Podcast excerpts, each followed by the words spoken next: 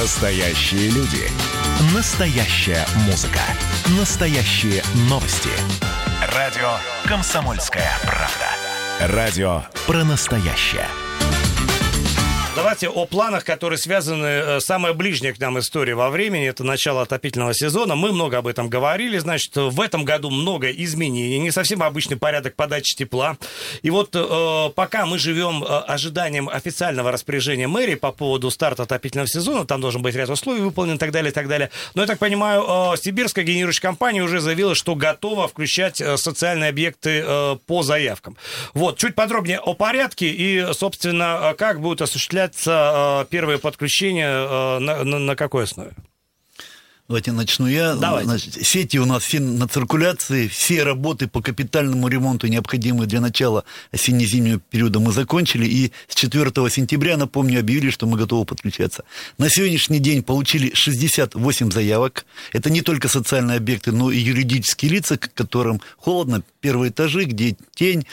Из 68 заявок подключено 60, 8 э, юрлиц передумало, решили день-два подождать.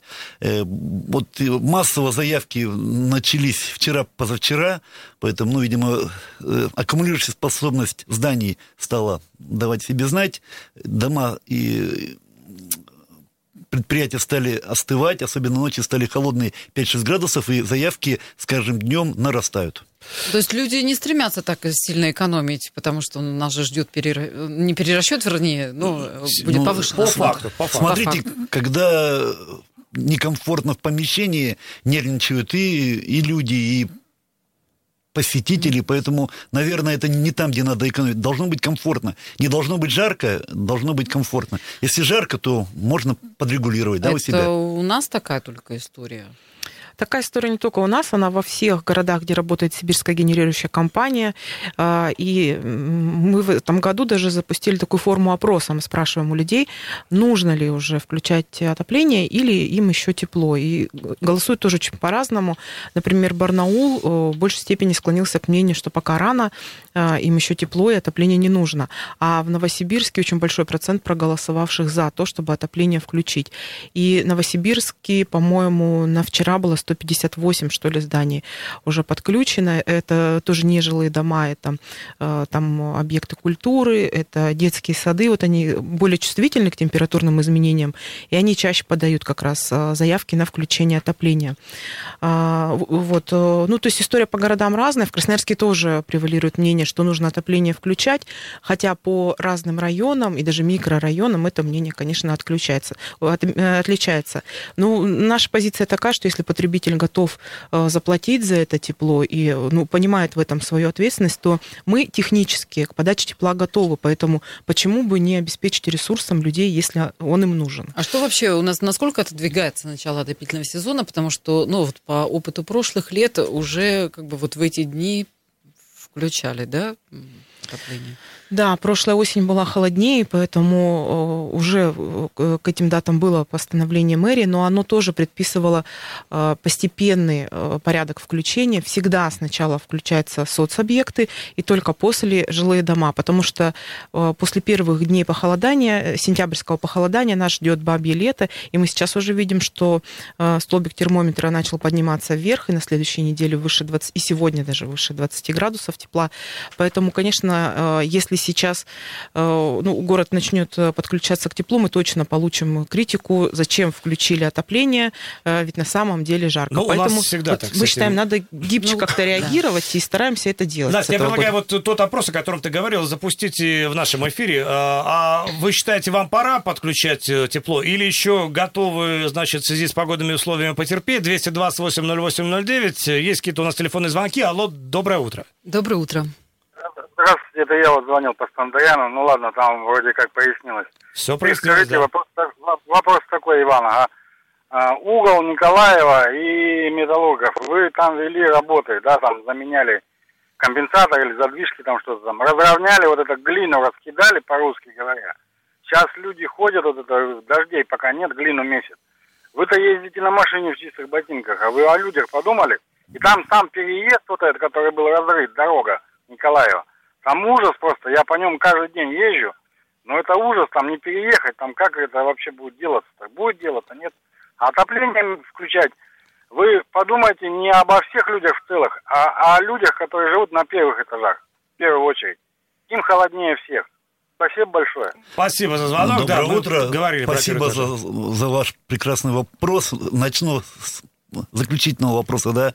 Э, Не мы определяем первый там или восьмой этаж включать. Наша задача СГК обеспечить, чтобы услуга была доступна, а уже, э, если мы говорим о жилом доме, уже управляющие компании и жильцы определят, будут они эту услугу потреблять и в каком объеме. Потому что в домах есть задвижки, регуляторы, и можно, как вы говорите, и частично подключить, и, и экономить, и чтобы не было холодно. Поэтому моя задача обеспечить, чтобы была возможность. Мы все делаем для того, чтобы было комфортно и улучшать наше качество услуг. Это первый момент. Второй момент. По благоустройству сразу хочу принести извинения. Отставание по благоустройству есть. Я уже неоднократно говорил, это связано с подрядными организациями, с недостаточностью персонала людей. Безусловно, мы все в сентябре э, закончим. И, а то, что касается езжу на машине, я, конечно же, езжу на машине, но, уверяю вас, и хожу ногами, и все объекты посещаю, и, и в сапогах тоже хожу. Спасибо за вопрос. А, Понятно. А, 228-08-09. Вот из тех заявок, которые получены на данный момент, есть э, ну, какие-то конкретные жилые дома, поскольку знаем, что вот в этом году э, можно подключиться, там, э, исходя из собрания там дома, в общем, э, если жильцы решат, то вот отдельный дом может уже войти э, в систему теплоснабжения. Вот есть ли у нас уже конкретно вот такие примеры, или пока только вот соцобъекты, то вот о чем мы говорим? М, Пока только соцобъекты, потому что жилые дома ждут официального постановления а, мэрии, а, которое даст старт отопительному сезону, и тогда уже начнут включаться жилые дома. Пока, то- пока только отдельные здания, сооружения. И не только соцобъекты, это объекты культуры, спортивные сооружения. Ну Но- да, жильцы сэкономят. Но вот мое мнение лично, да, вот как человека, не как руководитель предприятия, не совсем у нас законодательство правильно это трактует, но если мы жильцы, мы собственники жилья, мы, например, с вами там 20 или 30 семей проголосовали, мы хотим тепло, почему мы не имеем права э, потребить услугу и заплатить за нее? Техническая 354-я возможность такая есть. Техническая возможность есть, желание людей есть, а 354 постановление запрещает выставлять энергетикам какие-то денежные э, возмещения этого тепла. И вот юридический некоторый коллапс не позволяет на сегодняшний день э, массово, те, кто хочет, реально люди хотят, и есть э, протоколы даже, и тут не, не так все оказывается легко. А, Понятно, реально люди хотят, возможно, об этом нам сейчас скажут по телефону 228-08-09. Доброе утро, здравствуйте. Доброе утро. Доброе утро. Я хотела бы спросить вот такой вопрос необычный. Когда у нас будут устанавливаться счетчики? Тогда не нужно было спрашивать, кому нужно тепло, кому не нужно. Э, Спасибо за вопрос, но я вам, во-первых, скажу, что 75% жилых домов у нас в Красноярске оборудованы узлами учета на жилой дом.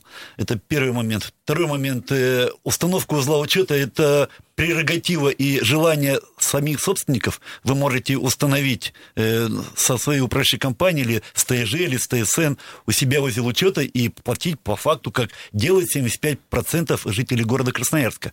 Поэтому даже имея узел учета на сегодняшний день, постановление не позволяет э, подать тепло до распоряжения и выставить счета жителям домов. Вот такой вот у нас В юридический... общем, у нас просто ни- ничего не бывает в нашей жизни. А как-то это можно изменить?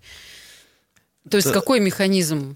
На каком уровне? это правительство, правительство России, 354 постановление. вот.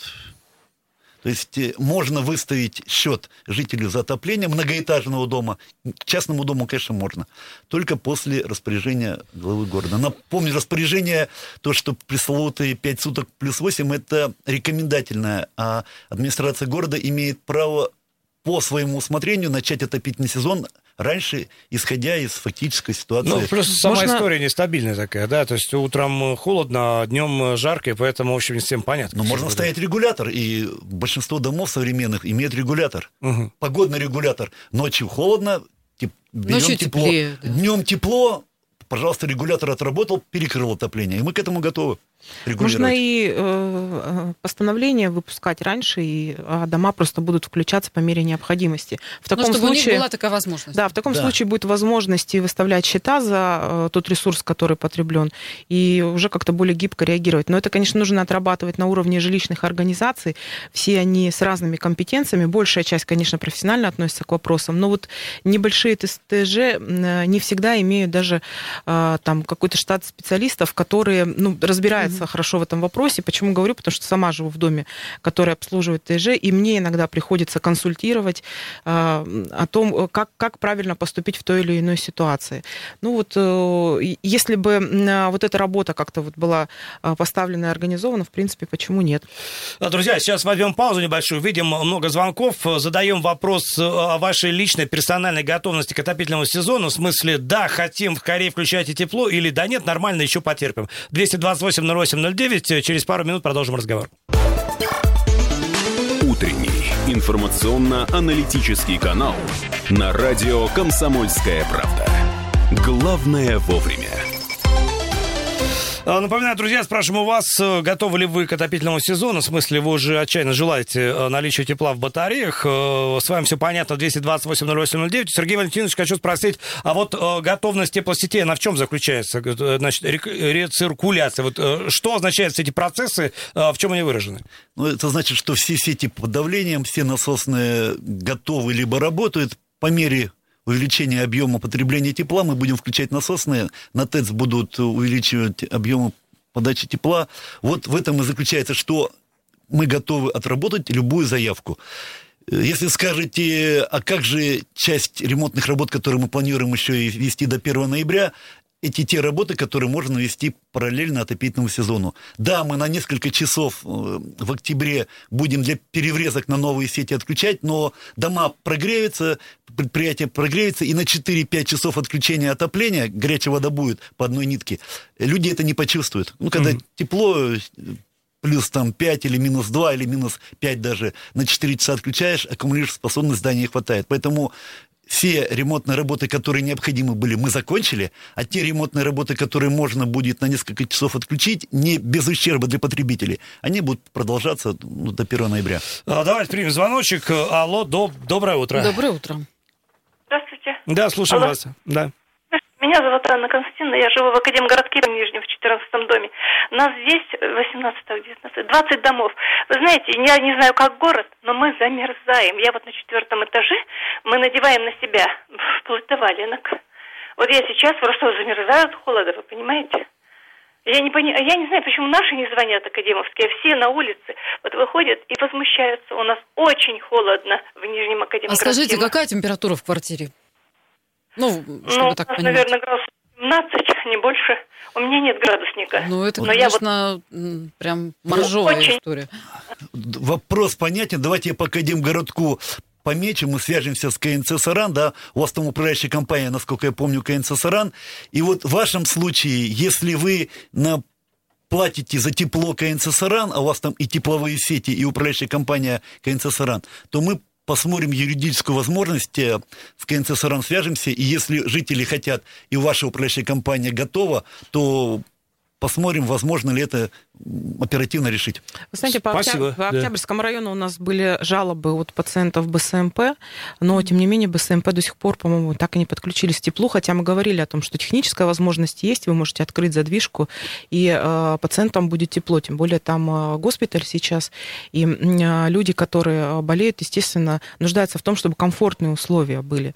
Поэтому, да, вот по Октябрьскому району такие локальные проблемы есть. А вот, например, онкоцентр уже как два дня подключен с теплом, и большинство крупных больниц уже тоже потребляют тепло. Видите, разное ощущение температуры, видимо, у руководства. Не, не, не типичное. Обычно, ну, все мы говорим о том, что тепла не хватает, там был какой-то дефицит. Сейчас, вот смотрите, э, тепла навалом есть. Э, готовы дать, но есть э, какие-то вот юридические и прочие препоны. 228 08 доброе утро. Доброе утро. Здравствуйте, здравствуйте, Алексей. Да, слушаем. Всем хорошего дня. У Спасибо. меня, смотрите, как бы вопрос в чем заключается?